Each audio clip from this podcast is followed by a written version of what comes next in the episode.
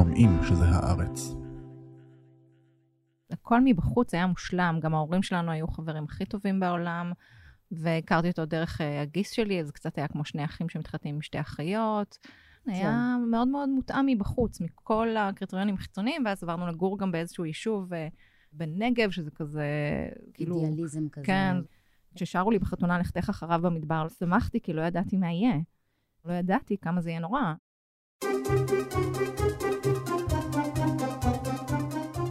שלום ענבר וייס. שלום רות אלבז. מתי נחזור לפרקש? לא יודעת, כולם שואלים אותי. אנחנו רוצות? זה מאוד מתאים לפרק שלנו היום, אגב, השאלה הזאת. את הילדים שלי וייס, ואני וייס כבר המון שנים.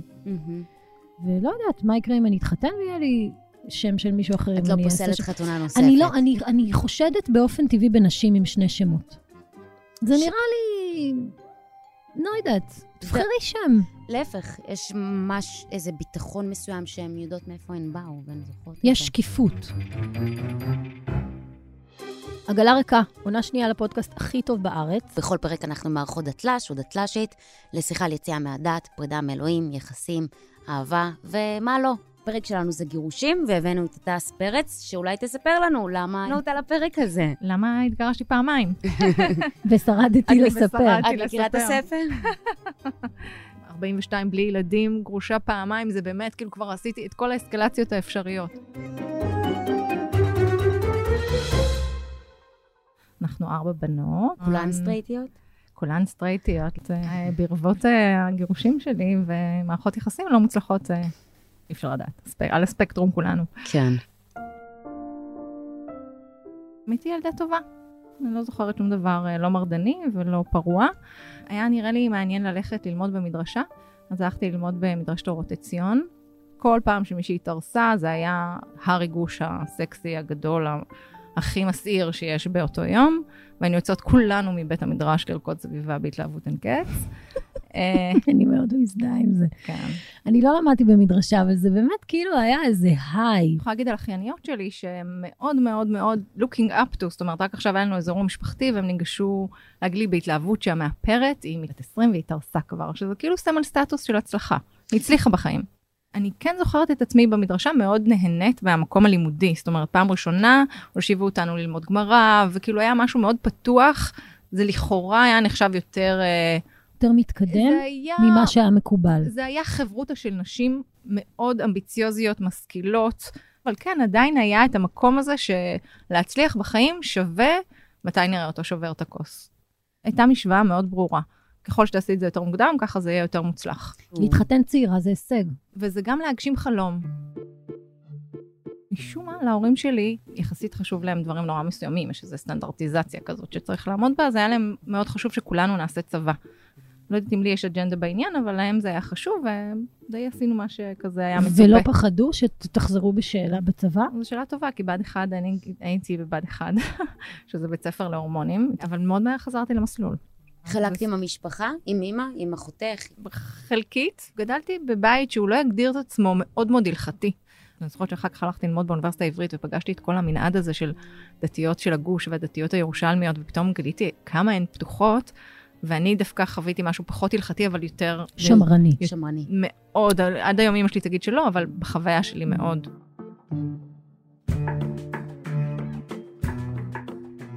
באיזה גיל התחתנת? 22. הנישואים שלי היו עינוי. רגע, התחתנת בהסכמה וברצון. לא בגלל שהסכמה, כן, בהסכמה וברצון גם אין, אין באמת אנשים רעים פה בסיפור, אבל זה פשוט היה רע לתפארת. כן. אני חייבת להגיד שאני מסתכלת על החיות שלי שהתחתנו בגילאים צעירים ושהן חיות הפלי. אני לא נושאת דגלים, זאת אומרת, אני באמת חושבת שהחיים הם כל מיני מסלולים, ואם קורה משהו שהוא נכון, אני לא יכולה להגיד שמישהי מהן ויתרה על עצמה בהכרח, או הם מצאו את עצמן בדרך הזאת, הם התחתנו באופן uh, טוב. בני זוג שכנראה משהו שם מאוד מאפשר לצמוח, ו- ולא רע להם, אז אני לא כל כך יודעת, אני גם בתור מי שבסך הכל הייתה באי אלו מערכות יחסים, יכולה להבין גם את המורכבות של למצוא אחרי שכבר עברת קילומטראז' ולא מצאתי את הנוסחה הנכונה בכלל. התחתנת בגיל 22, זה היה נחשב הצלחה. זאת אומרת, מסחררת. כמה זמן יצאתם לפני החתונה? אה, זו באמת שאלה ששואלים תמיד, ואני אף פעם לא, לא יודעת מה המהות, כאילו, אני תוהה אם יש אה, גרנטי, כאילו, אם זה ערבות למשהו, כי לא הכרנו בכל מקרה. אבל היינו, לצורך העניין, שנתיים. וואי, זה המון. אה, זה המון. זה כאילו, חברים, את- כן, אבל זה חברים שכשאתה בצבא, אני לא כל כך יודעת מה זה אומר, כשהוא בצבא, ואני לא באמת, אני לא יודעת איזה רמת, לא, לא, אני לא חושבת שהגענו לרמת היכרות אה, אינטימית עמוקה, אם זאת השאלה. היינו יכולים גם להיות חמש שנים ביחד, זה, זה עדיין אותה תשובה. אז אנחנו עוברים לנגב, אנחנו מידרדר? גם יש איזה קרוון שכזה. בתוך האצטלה, ובאמת יש איזה סיפור כזה שמספרים שזה נורא החלוציות הסקסית של הציונות הדתית, והוא איזה סוג של אה, ישראל שוחט, אה, הדור הבא. קמים אל תוך הלילה כשיש איזה גנרטור נופל, אבל בעצם בתוך הסיפור המאוד רומנטי, כמה שיפה בחוץ, ככה בפנים ריק. בעצם היה ריק מאוד גדול, וזה מערכת יחסים של אנשים שלא מכירים, ואין ביניהם תקשורת, ואין ביניהם שותפות, ואין ביניהם אינטימיות, ואין נבלתי, ונכנסתי לדיכאון. אני זוכרת שאימא שלי לא הבינה מה הבעיה. כל הזמן אמרה לי, אתם זוג צעיר, מה הבעיה? זאת אומרת, לא עברתם את uh, שגרת הנישואים ואת השיממון הזה, לא קרה משהו דרמטי, הילדים לא שחקו אתכם, כאילו זוג צעיר, כל הזמן אמרה, אתם זוג צעיר, אז למה אי אפשר? ומסביב כולם הסתדרו, והיישוב הזה, שכל הזמן מתכנסים לישיבות, ו... קהילה נורא חונקת. כי... כאילו לא חונקת, היא לא פשוט אה, מאוד אינטנסיבית. היא חלק מאוד גדול מהזהות, וזה כמו להיות בן קיבוץ שלא מרגיש חלק מהקיבוץ, כי בעצם אני לא הייתי, לא הייתי בשום צורה שייכת לא להוואי החברתי, וגם בגלל שהיינו נשואים שלוש שנים וגם לא היו לי ילדים, אז זה בכלל גם הוציא אותך קצת מהכלל. אבל זה היה הרבה יותר עמוק מזה, בעצם זה היה קשר שאין בו קשר. ולא ידעתי אפילו להגיד שאני מדוכאת. לא, לא ידעתי למה, למה אין לי שום רצון אה, לקום בבוקר ולעשות שום דבר, ולמה לא מצאתי את עצמי, בש... כאילו, פשוט אה, איבדתי את עצמי. את יודעת, יכול להיות שהייתם עוברים לגור ביחד לאיזה שנה לפני החתונה, היית עולה על זה. הרי בסוף הפער היה נורא גדול, גם הפער בין מה ש... הבטיחו לך. בין, כן, בין היונאי מלא של זית, נוסח הציונות הדתית, לבין המקום שאני הייתי בו רגשית, היה מאוד מאוד גדול. אני חושבת שגם היה לי קשה להבין את עצמי, כי לא היה סביבה שהיית הבינה את זה. זאת אומרת, לא הייתה סביבה שהייתה אומרת, יכול להיות שזוג צעיר, גם שהוא בא מאותה משפחה ומאותה קהילה, לא מתאימים. שלא לדבר גם על עניינים נפשיים, שכאילו אף אחד לא ידע לאבחן שאני בדיכאון עד שבאמת לא הגיע איזשהו מקום שכבר זה כנראה היה יותר אה, ניכר. מובהק בשביל עצמי, כן. ואז את מספרת להם שאת רוצה להתגרש. זה כאילו היה הלם? זה היה קצת יותר דרמטי מזה, כי באיזשהו אופן הקרייסס כבר היה גלוי והיה ידוע, וגרנו באיזשהו יישוב שאני הרגשתי שאני פחות מתחברת לאדמות הלס בנגב, וממש לא ככה, בתור ילדה בורגנית אה, הרגשתי שזה עוד דבר ועוד דבר שגורם לי ככה לא למצוא את עצמי. עברנו לגור אה, במקום אחר, פשוט נדדנו ובאיזשהו שלב החבילה ממש התפרקה, עוד לפני שממש החלטנו להתגרש. משנה מקום, משנה מזל, אבל לא קורה. אני פשוט לא יכלתי יותר להכיל את היישוב, והבנתי שאני ממש לא מוצאת את עצמי שם. כי אנשים הסתכלו, דיברו, ברור שהיה משהו פחות נורמטיבי בזוג צעיר, ולא מביאים ילדים אחרי כמה זמן וכזה, אז נניח יכול להיות שזה לא תו תקן. לי היה נורא קשה עם הקהילתיות, עם הגנרטור הנופל, עם זה שאני חלק מאיזשהו סיפור שהוא לא שלי, ופשוט לא יכלתי יותר אה, להיות הקהילתית הזאת שישנים אצלה בשבת, והם משתמשים לה במכונת כביסה, ולא ראיתי את עצמי חלק מהדבר הזה. בחוויה הסובייקטיבית בתור ילדה בת 20 שחלמה על משהו וגילתה שבר גדול ורקנות מאוד גדולה, לא הצלחתי לבשל בחינניות, לא הצלחתי לארח בחינניות, לא הצלחתי להיות חיננית בכלל. בגלל שהמשפחה היא מאוד גרעינית בכל התפיסה הזאת, אז גם ההורים שלי וגם ההורים בצד השני מאוד מעורבים. צריכים לדבר, וצריכים לדבר שוב, ונפגשים ומנסים, ואני פחות או יותר הרגשתי שאני מוכנה לעשות הכל, כולל הכל, רק כדי לא להתגרש. שזה גם משהו שגדלתי עליו, שפשוט לא מתגרשים. אז זה היה עוד איזשהו סשן שמאוד חטא לעצמי, כי בסוף לא היה לי טוב. אני מנסה פחות או יותר להתחנן על נפשי כזה, שרק רק להמשיך להחזיק את זה, ולמזלי, הצד השני לא מעוניין, ו- וזה די קיצר את התהליך. אבל אני הייתי מוכנה לעשות הכל. יו, את אשכרה מחזיקה בכל כוחך בעגלה הנוסעת, נכון. ולא מוותרת. נכון. אני מזמן כבר הייתי קופצת ממנה. יכול להיות שהאינסטינקטים שלך יותר בריאים, אני חושבת שהיום האינסטינקטים שלי הרבה יותר בריאים, אבל אז, מבחינתי, זה היה חלק ממה שהבנתי שאני ובא. חייבת, שאני חייבת להילחם. אני חייבת להגיד שאם אני מסנגרת על עצמי, על הילדה שהייתי, אז uh, כן היה לי רגשות שם, זאת אומרת, חשבתי שזאת אהבה, כמו שהאמנתי שזאת אהבה. אבל שוב, לא ידעתי איפה אני מתחילה ואיפה אני נגמרת. אז uh, נלחמתי עד שהבנתי. היום אני מבינה שזוגיות זה לא לבד. אז זה היה מלחמת בני האור בבני החושך, רק כדי לא להישאר בצד האפל.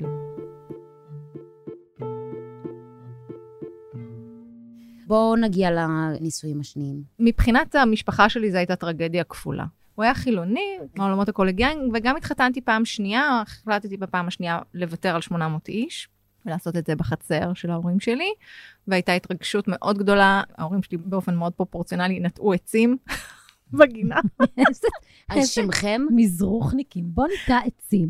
לא, הם לא, אבל הייתה התרגשות מאוד גדולה שהנה, הנה, התיקון קורה, הנה הוא בא. אחרי כמה שנים את... את- הרבה. התגרשתי בפעם ראשונה בגיל 25, ואז פעם שנייה בגיל 34. בשביל שזה יהיה צבעוני, אז גם באמצע הייתה לי מערכת יחסים משמעותית שהתארסתי וביטלתי. ההורים שלי קיבלו המון פעמים פרחים. המון. כמה זמן את יוצאת עם אה, בעלך השני לפני שאתם מתחתנים? שנה, אני חושבת. ואת אומרת, הנה, סוף סוף זה זה. יש כזו תחושה בפנים? אמ, בפעם הראשונה אני חושבת שלא ידעתי איך קוראים לי, וחשבתי שאני יודעת משהו על אהבה ועל עצמי, וגיליתי שלא. בפעם השנייה, אני חושבת שרציתי מאוד את התיקון. מי שהיה הבעל השני שלי, זו הייתה החתונה הראשונה שלו, והוא מאוד רצה. וזרמתי במסגרת הזרימות הלא מוצלחות שלי. בתפיסה שאני גדלתי בה, יש קשר אחד משמעותי, לא צריך להתנסות בכמה. הרעיון הזה שאת מתנסה אומר שמשמע נכשלת, נכון, מאוד חבל דרך אגב. נכון? כן, נו, הגירושים הראשונים היו נחסכים. אם היא הייתה עוברת לגור איתו איזה שנה איפשהו. אבל מבחינת ההורים שלי היה, כאילו הם נשאו מאוד תקווה, וגם הם נורא נקשרים כל פעם שאני במערכת יחסים נורא, אני הרבה פעמים כל כך לא רוצה להביא להורים שלי, כי מבחינתם כל פעם זה נצח נצחים, ואז הם כל כך מתאכזבים, לא חשבתי על זה באמת, שכאילו בתוך הציונות הדתית, להתנסות בהרבה, זה זוועה. זה, זה מבחינת- כאילו לא טוב. לא, זה גרוע. היום אני אומרת, זה שמחזיקים, זה תלוי מה מחזיקים מערכת יחסים, זאת אומרת, זה שמחזיקים אותה זה לא בהכרח מוצלח, זה לא בהכרח טוב, כן. אבל המדד הוא, כן, לה- להחזיק אותה. ואיפה את משחררת את אלוהים? אז באופן ממש טבעי, איך שמתחיל תהליך הגירושים, יש קשר נורא ישיר בין משפחה ודת. אני משחררת אותו בטבעיות, שוב, כי גם לא גדלתי בבית מאוד הלכתי. אני זוכרת שכשנסעתי בשבת פעם ראשונה, אז כן, זה היה מוזר, אבל אני חייבת להגיד שאימא שלי אמרה לי, אל תיסעי בשעות של בית כנסת, ואבא שלי בירר על ביטוח בשבת. זאת אומרת, לא ישבו עליי שבעה בהקשר הזה. כן ישבו עליי שבעה בהקשרים של גירושים ולבד, וזה שאני אחרי גיל 40 ובלי ילדים. שם היה האבל הגדול. אבל לא סביב בהכרח החלקים ההלכתיים של שבת. אני חושבת שבמשפחה שלי, ספציפית, הדת היא משפחה.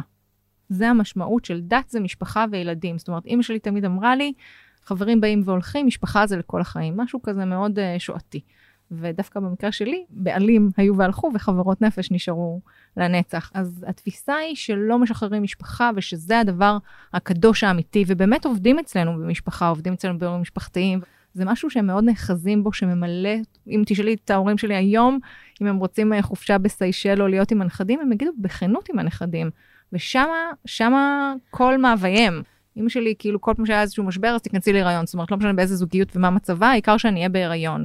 אח שלי, שהתחתן בגיל אה, מאוחר, והיה מהרווקות המאוחרת של הציונות הדתית וזה וזה, לא עלינו. והתחתן בגיל 45, אז זה תמיד היה כזה, אוקיי, אז הוא כבר לא התחתן צעיר לפי הגיל, אז הוא כבר לא התחתן איזה. בסדר, לא משנה, שיביא אפילו חילונית. לא משנה, שיביא אפילו גרושה. כן, לא משנה, אפילו גרושה עם ילדים. העיקר שיהיו ילדים. תזריע זה היה מישהי. בשלב מסוים, אמא שלי כן. אמרה, אולי תיכנס ממנו כבר להיריון, וזהו, יהיה לנו אה, שקט. מה זאת אומרת, הדס, אני בת 33, וכמות העומס הנפשי שמפילים עליי, תביאי ילד, אני בת 33, ממו, חכי, רגע. אבל אחותי התאומה עם שלושה ילדים, מה היא עשתה לי?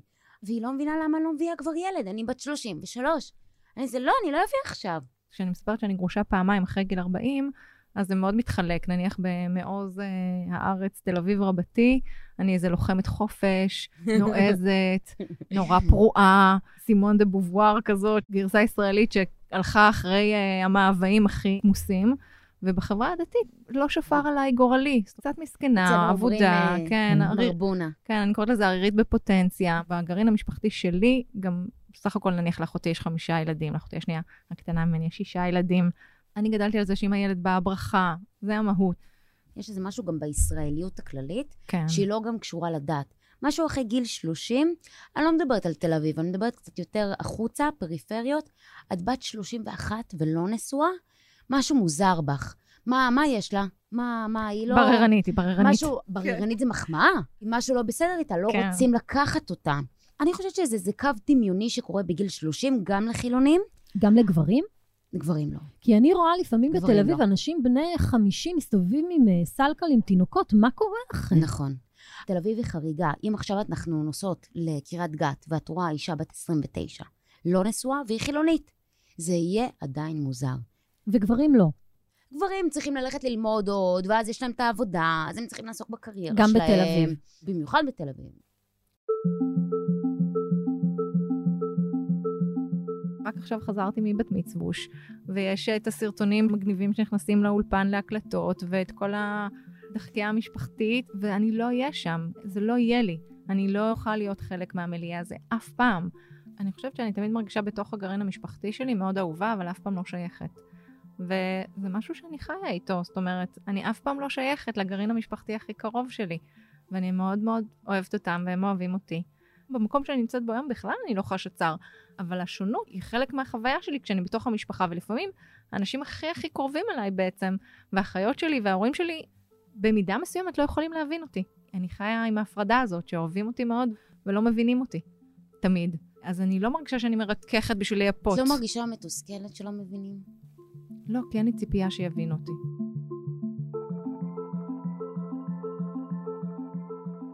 כשאני באירוע משפחתי בתוך הבית כנסת והברית בפעם המיליון, ואין סוף אה, ילדי אה, היישוב אה, מתדפקים על הדלתות, וכולם דומעים בהתרגשות אקסטטית מהברית ומעבירים את הילד בכרית, ואני באמת יכולה לחטוף ויברציות מזה, כי זה נורא נורא, אותי זה מכניס רק למתח, וזה פשוט כל כך לא העולם שלי.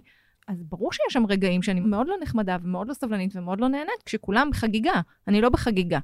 אבל אם אני נושאת איתי בחיים שלי איזו תחושה של תסכול, אני יותר בהשלמה עם זה לא היום. הייתה לך ציפייה? כן, מתי היא נעלמה? אחרי שחליתי. אני חושבת שזו הייתה טרנספורמציה מספיק מטלטלת בשביל שאני אחיה עם מה שיש לי באמת בטוב, לא כאילו כלפי חוץ. זה חלקים ששחררתי, לא כי עברתי קורס מזורז של בודה, כי עברתי איזו מנהרה מאוד חשוכה, ואני פחות חווה כעס בהקשר הזה. אני באמת פחות חווה כעס. אני כן יכולה לחוות תסכול, אני כן יכולה לחוות חוסר שייכות. הדודות שלי היו מאוד משמעותיות בחיים שלי. אני לא מרגישה משמעותית כל כך בחיים של האחיינים שלי, בגלל שהם המון, ואין לי אינטראקציה מאוד אישית עם כולם. אין לי, אני לא יודעת גם להגיד, אני מכירה ואוהבת אותם, אני לא יודעת להגיד כמה מקרוב. וזה דווקא אני מצ... אני- מצער אותי. אם הייתי צריכה לנחש, הייתי אומרת, בין הבחירה ללדת ילדים או לחיות, אז ברור שכאילו בן אדם קיבל לחיות מחדש, אז עכשיו הכל קיבל פרופורציה אחרת. כן, אמרו שגם אחרי הסרטן יש רעב נורא גדול. יש איזה אה, רצון נורא חזק אה, דווקא להיות אה, במקומות של חיים, שיש בהם חיים. הפרספקטיבה זו מילה מאוד טריקית, כי כאילו אנחנו, זה כשחליתי לא עושה אותי קדושה, אני עצבנית, אני יכולה להיות כאילו בימים לא טובים, זה, זה לא עושה משהו כזה. ואני זוכרת שגם כשחליתי, ישבתי אצל הפסיכולוגית ואמרתי, אני הולכת לראות את האור, כאילו כמו שכולם רואים, יש איזה משהו כזה שיקרה לי מאוד גדול, זה לא קרה. זה לא איזה משהו שפתאום נפל עליי והרגשתי, אבל כן, סבל ארוך ומתמשך, והיפרדות מאוד גדולה מכל כך הרבה חלקים בחיים וכל כך הרבה זהויות. לא הייתי בתפקוד בשום צורה. לא הייתי שום דבר שהייתי לפני, אז כאילו נפרדתי, שאלתי על עצמי כל כך הרבה זהויות, והייתי סיעודית במיטה פחות או יותר. כמה אז זמן? ברוטו שנה. אז שם החלקים מתחברים אחרת, וגם אני חושבת ששם היה לי תיקון משפחתי גדול, כי אימא שלי, שהייתה כל כך אה, ביקורתית כלפי הגירושים שלי והגירושים השניים שלי, שהיו אה, לפני המחלה. שהיו לפני המחלה, בעצם הצילה לי את החיים. אימא זה אימא בסוף. אין פרק שאני לא אזכה? אל תסתכלי עליי ככה. תקשיבי, התובנות של גיל 40, אני אומרת לך, הלוואי והיה לי אותם לפני עשור. זה פשוט כל כך חבל שכשהגוף מתחיל להתפרק, המוח סוף סוף מחובר. אני חייבת להגיד, במקום שלי, אין לי כעס. אני כאן זוכרת הרבה מאוד דברים מטומטמים. אין לי שום אה, נוסטלגיה מהממסד הרבני, והוא לא ייכנס את פתח ביתי בהקשר האישי שלי בשום צורה. אבל אין לי כעס, אני לא חיה בתחושה של כעס על מישהו או משהו. אני אפילו יכולה שידגדג לי ניגון קרלי בכי, ושיהיה איזה משהו שיגע בי. אבל אין כעס. אני לא פוריה אחרי סרטן לצורך העניין, אז יש לזה משמעות. יש משמעות לזה שלא הבאתי ילדים בגיל צעיר, יש משמעות לזה שלקחתי את הזמן, יש משמעות לזה שחליתי בגיל מסוים, יש לזה משמעות. כל אחד והמסלול שלו, אבל אני לא יכולה רק להפיל את הכל על כתפי איזה רב קוק כזה. גם פיזיולוגית, אני חושבת שלהביא ילד זה באמת כנראה יותר טבעי בגיל צעיר. אין לי פרופוגנדה בכלל, וגם אני לא ת- חושבת שאם הייתי מביאה ילד בגיל 20, אני, אני מודעת למשמעויות הקשות שהיו אז כילדה שלא הכירה את עצמה. בו זמנית, בגלל שגם עברתי לצד השני, ואני יודעת מה המשמעות של לא להיות פוריה, אז אני אומרת שיש גם משמעות פיזיולוגית לגיל, אבל זה בכלל לא במקום של נכון ולא נכון. אחרי הסרטן הגעתי בשלב שלא יכלתי כבר לשאוב ביציות. הגעתי ב stage מתקדם של הכימו, כאילו הייתי חייבת להתחיל כימותרפיה, אי אפשר היה לשאוב ביציות. איזשהו הליך חדשני שלא הועיל וכנראה גם הזיק, הוציאו לי שחלה. ומצאתי את עצמי אחרי הכימותרפיה בגיל 40 ומשהו, בעצם uh, מתחילה הליכי פוריות. ראיתי כוכבים, זה עשה לי נורא, והייתה בחירה אם uh, להיאבק על זקיק אחד בלתי מתפתח. והחלטתי שאני לא אקדיש את שנותיי הבריאות ואת. בכל זאת המשאב הזה שנקרא הגוף שלי לעוד מאבק uh, מסויט. הבנתי שילד ביולוגי לא יהיה, אני לא בזוגיות, אז uh, האופציות היו או בעצם להיכנס להיריון מתרומת זרע, תרומת ביצית. מצאתי תרומת זרע הורסת, שאין לי מה לעשות איתה. uh, לא, אני מאוהבת בה, באמת, זה הגבר הכי מוצלח שבחרתי. בעצם uh, הבנתי שההורמונים לי מאוד רע, וכל התהליך הזה היה מאוד כן. מאוד רע, ובכלל, עברתי עוד, בעצם עוד פאזה רפואית אחרי הסרטן, ולא הייתי יכולה לעשות את זה יותר נפשית ופיזית. והחלטתי שאני גם לא רוצה הריון. זאת אומרת, אני ככל הנראה יכולה הריון, אבל לא רוצה הריון. בדקתי פונדקאות, זה היה נראה לי מאוד מאוד מורכב, וכן, מה שהייתי מאוד רוצה לעשות זה אימוץ, אבל אני מבינה שכרגע אין אה, אימוץ בארץ לחד הוריות, אין הסכמים, וכל הבדיקות שאני עשיתי לא מעלות, אז אה, איזה דפוק זה. מאוד דפוק. איזה דפוק זה שאין אימוץ לחד הורה, זה מין שטות זאת. כאילו, כן, אבל בכלל אימוץ, מוכרח להיות אימוץ, כ... אימוץ, לא, אימוץ בכלל זה... לא, עולם לא. ההורות הוא עולם הוא עולם מעוות, כי כל מי שיכול בקלות פשוט הולך ועושה. וכל מי ש... כל משאת נפשו זה להיות הורה, אז מערימים עליו את כל הקשיים האפשריים. זה כן. פשוט אה, לא נכון. נתפס. נכון, למרות שככל שהזמן עובר, אני, להגיד כל משאת נפשי זה כבר פחות מדויק לי. לא, אני כן רוצה, אבל לא בכל- לא בכל מחיר, בן אדם שמוכן לקחת ילד שהוא כן. לא שלו ולגדל אותו. באהבה. את מבינה? זה כאילו, אם הוא לא יכול להיות הורה, אז מי כן יכול להיות הורה? זה לא יאמן. את יודעת שכל פעם שאחרי שהבנתי שאני לא פריאה, אז כולם אמרו לי, כאילו כתבו לאחיות שלי, וזה כאילו את שיתרמו יודעת לי. שבמרוקו זה מה שהיו עושים. ממש. מיינקת ובתור... כן, לגמרי, לקחת ילד, יש להם כל כך הרבה, אז כאילו, שיקרו. דודה שלי? גידלה אה, ילד של אחותה. כאילו זה היה מאוד ידוע במרוקו. אם אין לך ילדים ואת לא מצליחה, כן, מאוד אחותך מביאה נורמטיבי. לך. כן. כולם גרו סך הכל ביחד. כי פעם אותי. היו מלא ילדים בכל Mm. משפחה, זה נכון. כאילו... והיא אין לה, אז מה, יש לך שמונה, תביאי אחד, הוא יהיה קומה למטה, מה אכפת לך?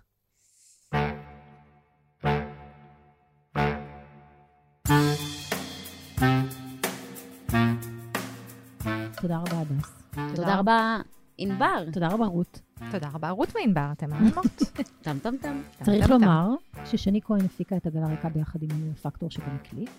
מאיה בניסן ערכה אותנו, ושני אבירם מצווה את הפסקול. אפשר למצוא אותנו בספוטיפיי, באפל פודקאסט, בגוגל פודקאסט, ובטינדר ובגריינדר. וכמובן,